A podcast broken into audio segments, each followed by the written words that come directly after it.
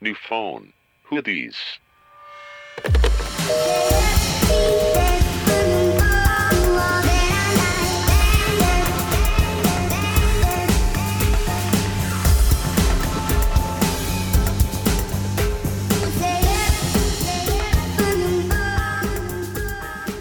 Hola, bienvenidos a un nuevo New Fun and Chill.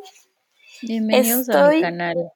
Bienvenidos a mi canal. No se olviden darle comment, subscribe, like. Ay, sí, como si estuviéramos en YouTube, ¿no? Ya sé, palomita. No sé Todo qué tanto eso. dicen. Ajá. Ajá. Nosotras no decimos nada de eso, pero no duele recordar que sí nos den like en Instagram, like en Facebook, en Twitter, en iTunes, en todos lados. Pero bueno, estoy aquí con mi amiga Mitch Hola. y ya, porque como saben, cada día y cada semana que pasa, nuestros horarios son más complicados, pero lo, lo bueno es que somos tres y siempre nos estamos apoyando. Exacto, siempre hay espacio. bueno, no espacio, más bien como ayuda. Correcto. Si una no puede, pues entramos las otras dos. En acción. Yay. Imagínate Pero que sea de repente como una. ¿Cómo qué? O sea, que solo una pueda. Ya me vi yo así. Hola, aquí estoy drogada. Te encanta. Pero bueno, hoy, como ya saben, vamos a hablar del libro The Subtle Art of Not Giving a Fuck de Mark Manson. ¿Qué te pareció, Manson. Mitch? Bueno, excelente. cabe destacar que esta es la segunda vez que yo la leo. Lo leo y es la primera vez que tú lo lees, ¿no? Sí, es la primera vez que yo lo leo. ¿Y qué te pareció? Me encantó. Dime, dime Lo todo. tienen que leer todos. Sí, siente súper bueno porque, o sea, hay un buen de cosas. Lo que me dio risa es que hay un buen de cosas que no es como que no las sepas, o sea, ya las sabes. Ajá. Pero, pero como que te las pone él como de una manera como súper objetiva y súper de que te dan cachetadas así de que, hey, date cuenta que estás haciendo esto mal en tu vida. Pero luego usa un buen de cosas que pasaron en la vida real y te lo hace súper chistoso. Entonces eso me gustó, que es como súper amigable la lectura. Sí, está muy fácil. De hecho, son súper poquitas páginas. Ujú. O sea, yo lo volví Sí, a sí. leer en un día. Ah, literal. Ujú. Son... No, pues yo no. Por aquí tengo el libro. Es que lo tengo en mi Kindle y en físico. Yo también. A ver, No, yo en el Kindle. son... Aquí tengo el libro. Pueden oír cómo paso las hojas. 210. Sí, no son muchas. Son nada, son súper poquitas. Súper, súper poquito. ¿Cuál fue tu parte favorita? Todo. Ah, es cierto. ¿Todo? Todo. No, lo que me gustó más fue cuando, por ejemplo, habla de que, o sea, literal desde el principio fue como una gran cachetada, que te dice que estamos como en un, que, ¿cómo le llama? Como el eterno espiral. El feedback El loop feedback. from. Exacto, ese me encantó porque dice como, es que no te pasa que cuando te enojas y te vuelves a enojar y entonces estás enojado porque te enojaste y vuelves a ver eso que te enojó y así, igual con la ansiedad, así de, estás ansioso, entonces algo, entonces esa ansiedad te da más ansiedad y entonces te vuelves más ansioso y entonces me da risa un buen de que sí es cierto, como una emoción, o sea, no buena para ti, se hace más grande porque lo sigues sintiendo y entonces, o sea, como que me di cuenta y dije como, sí es cierto, cuando estamos enojados, como que nos enojamos por estar enojados por una tontería y es eterno. Y entonces te tienes que dar cuenta como de qué emociones dominan como tus pensamientos. Entonces dije como, eso está súper, súper. Y me gustó un buen también eso de que, o sea, el libro en sí te va dando como varias lecciones, pues de vida, en estricto sentido. Y este, ah, pero no crean que es como, o sea, como tanto coaching, así de que tú puedes y no sé qué. De hecho, te lo dice como muy crudo, o sea, te dice como, mira, ni te creas tan especial, porque la gente que se cree especial, al final de cuentas, no consigue nada en esta vida. O sea, la gente que realmente llega a ser, la gente que realmente llega a ser alguien, o sea, siente que, que no es tan alguien, o sea, no se siente especial desde el primer minuto, y entonces por eso se esfuerza y por eso llegan a ser lo que son ahora, o sea, de que en general, ¿no? O sea, cantantes, grandes genios, escritores y cosas así. Entonces me gustó un buen que desde un inicio es como una cacheta de que, amigo, tal vez por lo que estás luchando no sea tu verdadero, como, no sé, como objetivo de vida. Y eso me encantó. Sí, Aneta es un muy buen libro en lo general y en lo particular. O sea, yo que es la segunda vez que lo leo, creo que como ya sabía por dónde iba, vi otras cosas que no había visto antes, ¿sabes? Sí, es como cuando ves una peli por segunda vez, que te das cuenta como de varios detalles. Sí, y de hecho, o sea, para jugar al abogado del diablo, porque la mayoría de las personas que lo lee, pues les encanta y dicen como, no, wow, voy a seguir todos los consejos de hoy en adelante y cosas así.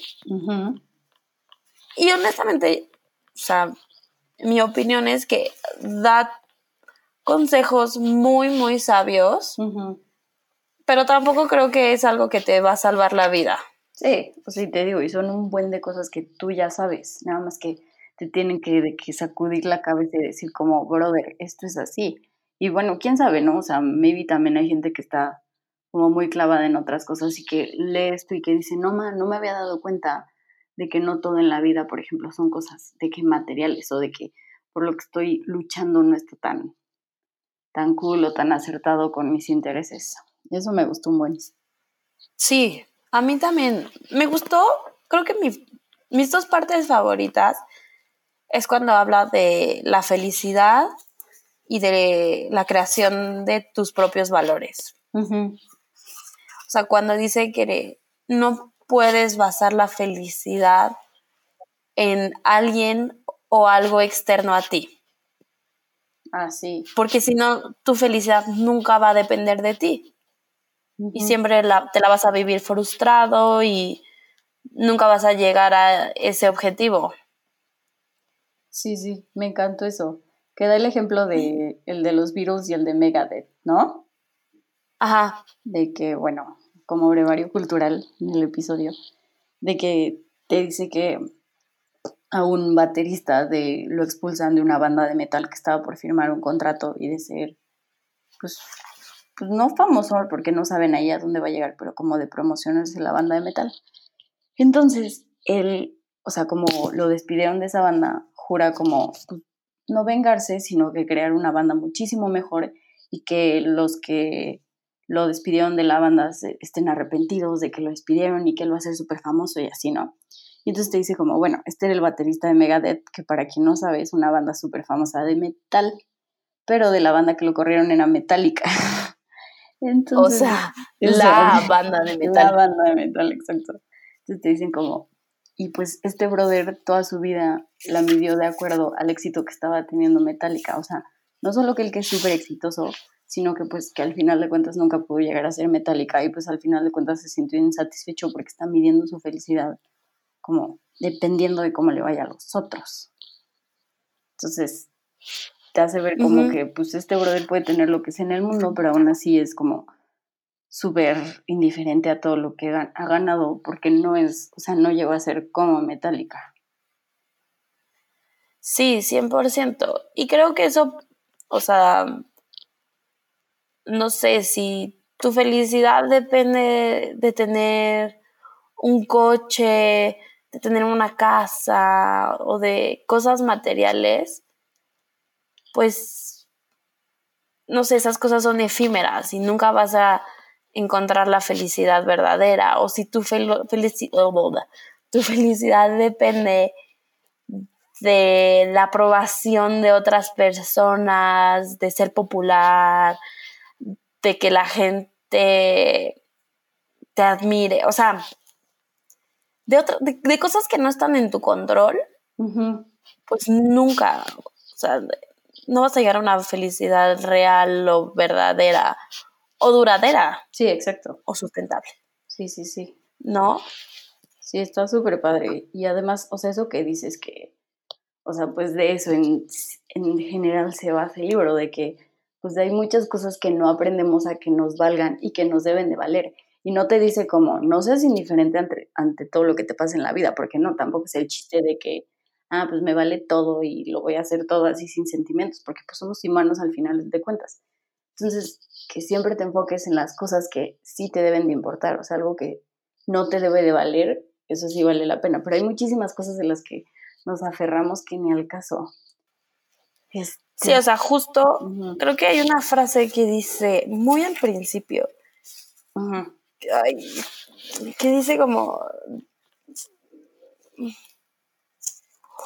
ay, espérate, Ah, the key to a good life is not giving a fuck about more, it's giving a fuck about less, giving a fuck only about only what is true and immediate and important. Sí, O sea, te tiene que importar menos cosas, pero esas cosas que te importen deben de ser súper importantes. exacto, exacto. O sea, que sí valga la pena que te preocupes por algo. O sea, da el ejemplo, ¿no? Como asaltaron a mi mamá y no voy a decir como, ah, whatever, no me importa. Dicen, no, o sea, esas cosas importan, esas cosas sí les pongo atención. Y este, y también, o sea, ahorita lo que dijiste, lo de material, también me gusta que no te dice como, ay, que te valga todo, o sea, no seas, o sea, tampoco te dices Zelda, Dalai Lama y rechaza toda cosa material. Sí, desnúdate y así. Ajá, exacto, sino lo que te dice es como, o sea, ya si estás luchando por algo, o sea, él casi siempre te dice como, abraza las experiencias negativas, porque las experiencias negativas son las que te están haciendo lo que eres. Las que te llevan a las, a las experiencias positivas. Exacto, exacto, porque también alguien muy positivo toda su vida, el día que le llegue el fracaso, no va a entender cómo manejarlo. Entonces, este, hablando de las cosas materiales, dice, ok, estás ahorrando para comprarte tu coche, tu casa, lo que tú quieras. Dice como, pues el estar ahorrando es una experiencia negativa porque pues te estás privando como de varios lujos y así por estar guardando ese dinero. Entonces tú abraza como ese sufrimiento que estás tomando porque va a venir algo bueno. Y también, o sea, o también lo de, para que tengas como el cuerpo perfecto, dice como, eso de que te la vivas en el gym no está tan cool, o sea, no te encanta estar sudando y muerto. Sí, porque te duele, Exacto, sufres. exacto. Entonces dice como, bueno, pero abraza, o sea, que te guste esa experiencia negativa porque vas a llegar pues, a tener un cuerpazo y para irte de vacaciones y así.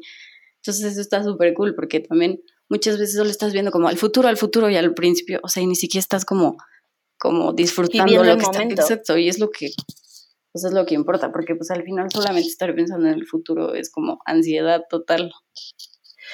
Güey, dímelo a mí. Sí, Acabo de salir de terapia.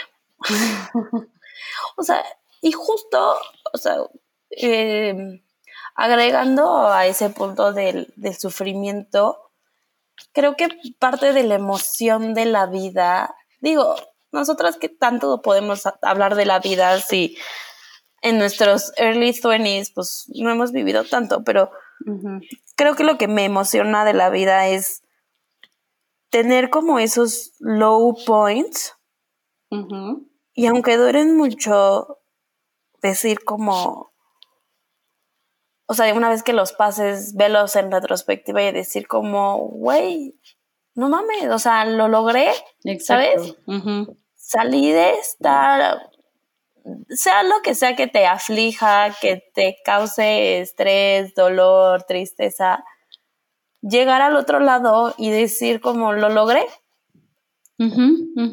¿no? Sí, y de que, güey, mira hasta dónde estoy.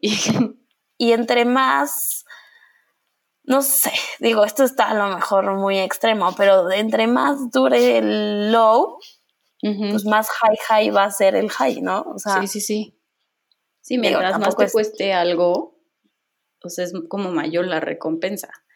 Y te dice, pues Ujú. disfruta el sufrimiento, o sea, no todo en la vida va a ser de que un cuento de hadas y está bien, porque así es la vida.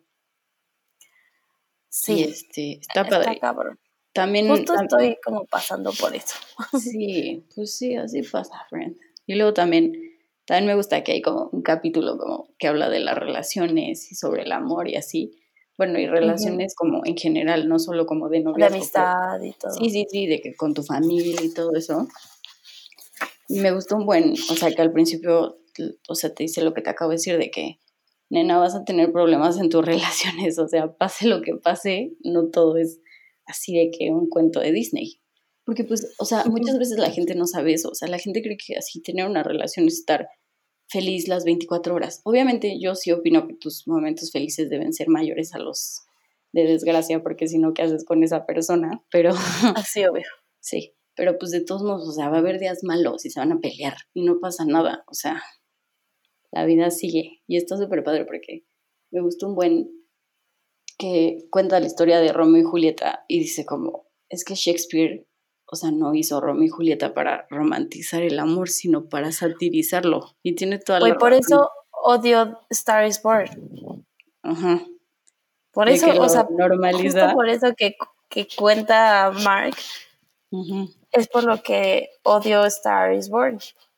Que Ivana me critica tanto por odiarla, pero es por eso, porque romantizan algo tóxico, algo que no es bueno. O sea, eso de que Romeo y Julieta al final los dos se mueren por amor. What the fuck? Eso no es bueno. Sí, sí, por eso dice como Shakespeare lo intentaba satirizar, o sea, que para que tuvieras el amor a qué instancias tan tóxicas y tan cero sanas puede llegar. Sí, me, me, gusta la parte que, o sea, cuando habla de las parejas, que dice como, si tú haces un sacrificio por alguien que te importa, necesita ser porque tú quieres. Y no porque estás, o sea, te sientes obligado o porque te da miedo de las consecuencias de, de que si no lo haces, ¿no? Entonces sabes que si tú haces ese tipo de sacrificios porque quieres, tu pareja, los sacrificios que haga, sí. también los va a hacer porque genuinamente quiere hacerlos, no porque se siente manipulado, ¿no? O que hay miedo o guilt, ¿cómo se dice? Culpa. Culpa. Entonces, o sea, como dice, como los actos del amor solo son válidos si son hechos sin condiciones o expectativas. Entonces, creo que eso no solo aplica como en las parejas románticas, también en las relaciones de amigos, de familia, de la gente que quieres.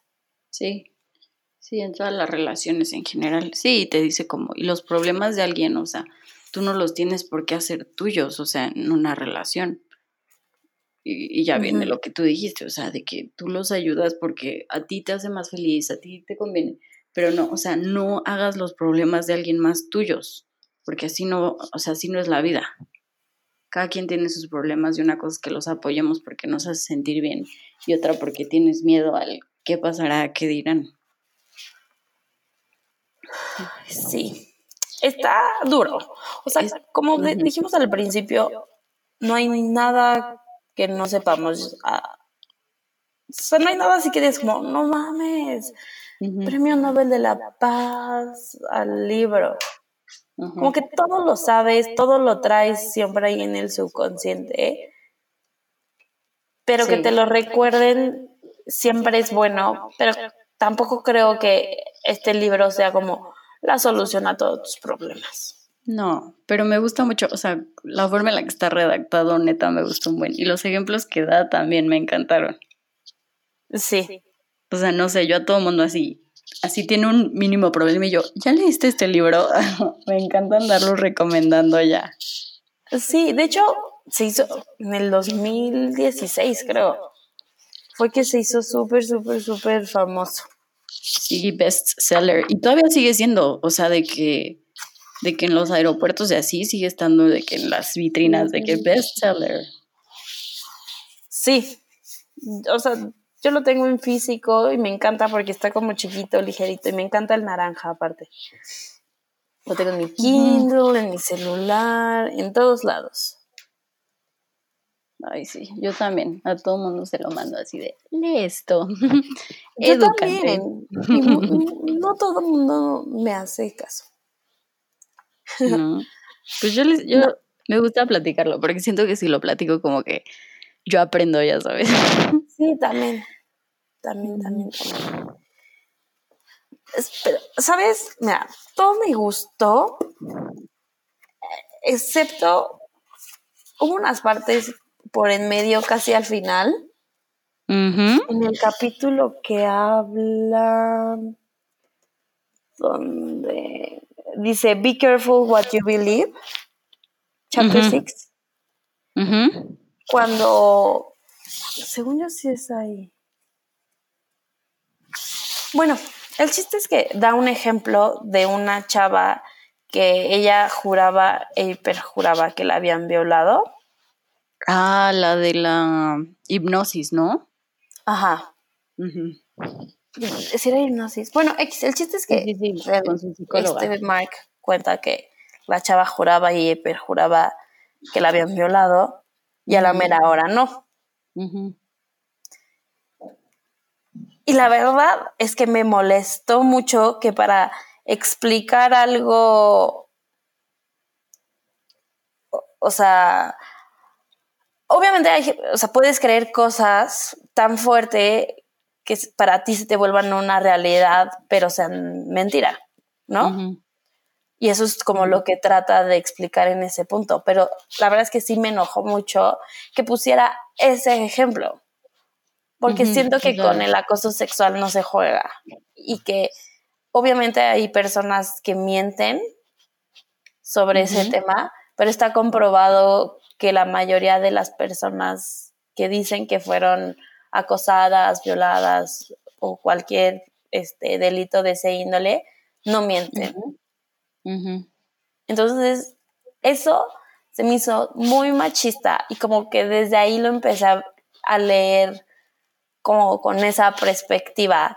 Y sí me di cuenta que en algunos, entre comillas, consejos que da, están muy basados desde su privilegio de hombre blanco. Ok, bueno, sí tienes razón ahorita que lo dices. No, cuando habla o sea, pues del amor que por ejemplo, ay, es que las niñas siempre creen que va a llegar el príncipe azul y no sé qué, o sea, como comentarios así chiquititos. Ajá como micromachismos que empecé a detectar en todo el libro, que dije como, oh, esto ya no me está gustando tanto. Digo, no por mm. echarlo a perder, tiene cosas muy, muy valiosas y el chiste es que cada quien lo tome, tome lo, mejor del libro y lo que le haya servido y lo que más les guste, pero tampoco es un libro perfecto. No, no. No, es una, hay una parte donde habla de...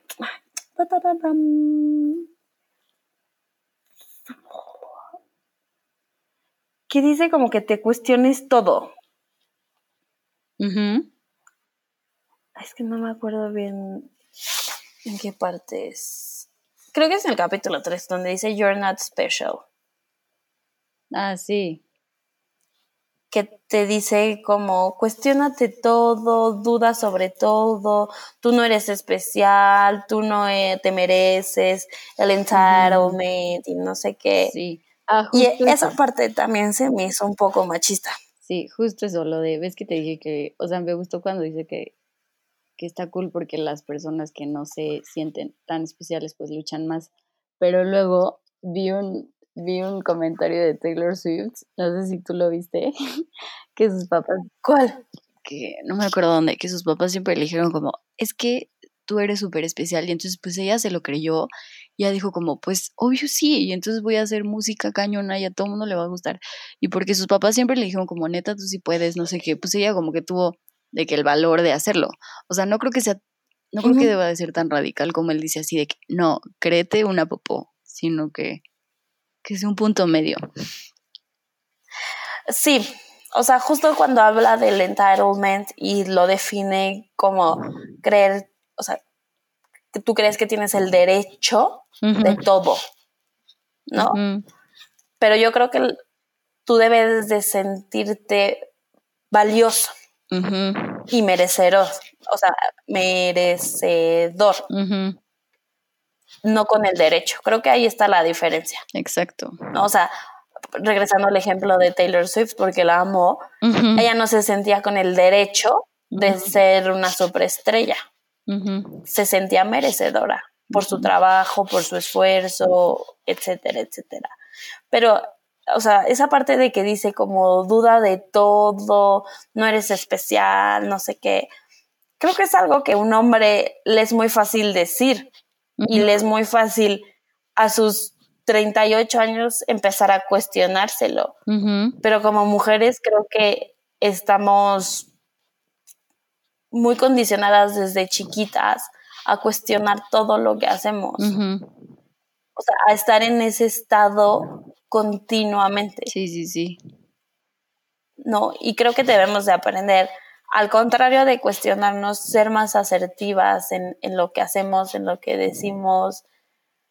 Entonces, no sé, como que la segunda vez que lo leí, estas son las cosillas que, que pude ver, pero digo, no son, Mm. o sea, no convierten el libro en una porquería. No me había dado cuenta. Me sigue gustando Lo mucho. voy a leer. así. ¿Ya ves? Sí. Yo la, lo estoy arruinando. Ah. No, no, está bien. Es un amiga, date cuenta. No, sí, porque a veces nos, en- nos enamoran con palabras y siendo chistosos. Te das cuenta que luego también en el trasfondo hay mucho privilegio, que es válido porque él lo acepta, o sea, él acepta que creció muy privilegiado y es blanco y, o sea, ya sabes, está en la, en la pirámide hasta arriba y lo acepta. ¿no? Pero creo que también podemos o sea, dar un paso atrás y no decir que todo es maravilloso. Sí, sí, Tiene sí. sus cosas que no están tan cool. Pero la mayoría del libro es muy bueno, muy, muy, muy bueno. Sí. Sí. ¿Tú tienes alguna frase favorita? ¿Frase favorita? No lo sé. Es que esa, la, digo que la Todo de... mi libro está subrayado. Ah, sí, yo también subrayaba y subrayaba. Pero... No sé, te digo que la de Romeo y Julieta fue como, sí, claro, el amor no se, o sea, no todo se romantiza, se satiriza, o sea, Y tú, no mames. Como que, o sea, no fue de que me abriera los ojos, pero pues sí fue de que "Mm, tiene toda la razón.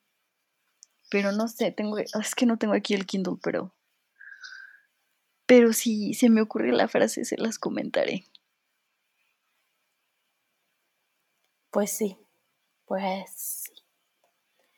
Yo, no sé, la verdad subrayé casi todo el libro. pero sí, sí, hay muy buenas. ¿Qué es lo que, o sea, el mensaje final que te deja el libro?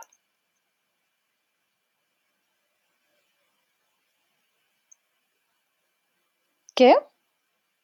¿Amix? Ay, Ah, no te escuché. El mensaje final que te deja el libro. El mensaje final. Así de, no me esperaba esta pregunta. Ah, es cierto. Obvio sí, porque pues estamos hablando de él.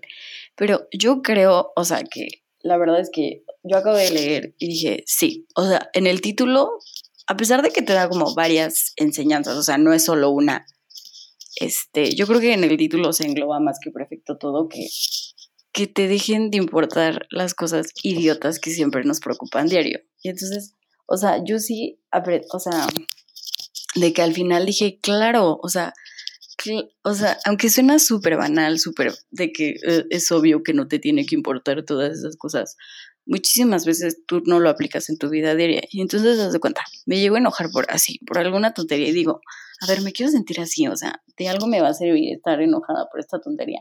De nada, nada más me afecta, nada más así me arruino yo mi día y, y pues no al caso. Ah, y también eso mucho lo de no estar pensando en el futuro, sino estar viviendo ya aquí. Porque pues sí pienso como, ¿qué pasará? Y no sé qué, y así. Híjoles, eso es lo que yo hablo todos, todas las semanas en mi terapia. Sí, y eso al De que final de futuro- cuentas pues te... mucho las cosas. Y entonces pues eso lleva muchas, o sea, lleva muchísima ansiedad y dije como, no, ¿para qué? O sea, sí me preocupo. Evidentemente no me va a importar así de que, ah, pues este examen no importa, ¿no? Ya vendré en el futuro. No. O sea, te aplicas, pero a lo de hoy. Y a lo de hoy es, pues estudias, pues vas a las clases, cosas así. Y ya, pero no estoy pensando como, no, es que seguro, o sea, el examen me va a ir súper mal. En el examen, o sea, va a estar dificilísimo. O sea, no dices como, pues quién sabe cómo esté, pero pues ahorita me aplico, ya sabes. Entonces, como que esas cosas me, me dejo. Pues sí, pero bueno, tampoco sustituyan este libro por ir a terapia si creen que lo necesitan. no, no. A mí, lo que más, o sea, me dejó esta segunda vez que me gustaría como aplicar es encontrar mi tabla de valores. Está muy este, de Nietzsche, de la tabla de valores y del superhombre. Pero sí, justo, o sea, sí me dejó reflexionando qué cosas son las que valúo más en mi vida. Ahorita, segunda, pensar como ahorita, cuál es mi tabla de valores, qué son esos valores, por qué y cómo los mido. y, y reflexionar si son los adecuados o puedo encontrar mejores mediciones o mejores valores. Sí, sí, sí. Creo que esa es como la enseñanza más grande que me dejó a mí el libro. Cuestionarme en qué cosas pongo mi felicidad. Excelente, creo yo. Excelente. Excelente, amiga. Pero bueno, ¿qué? ha llegado el fin. Sí. Espero les haya gustado el libro y la reflexión. Obviamente tocamos los puntos que a nosotras se nos hacían, se nos hicieron más interesantes o que nos llegaron más. Pero si ustedes quieren comentarnos lo que sea sobre el libro, este, pues nos escriben. a New Phone Podcast en Instagram, New Phone Podcast en Facebook, Twitter y newphonepodcast.gmail. Por si nos quieren mandar algo más largo, ahí lo leemos. Exacto. Bueno, y entonces el calendario para las siguientes dos semanas, vamos a hacer una dinámica diferente. Vamos a poner las siguientes dos semanas y vamos a aceptar sus sugerencias para las últimas dos semanas de abril. Y ya diremos las otras dos semanas, yo creo que el 10 de abril. Pasamos los siguientes dos miércoles. O antes por el, por el libro, porque luego ese es más largo. Ah, sí, true. El libro, en cuanto lo tengamos, lo ponemos en nuestras redes. Sí, pero lo de Netflix o Prime, eso sí. Entonces, para la próxima semana vamos a ver el documental de Period. Está en Netflix. Muy interesante.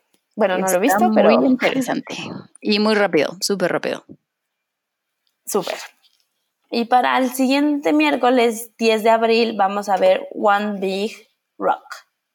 Yes.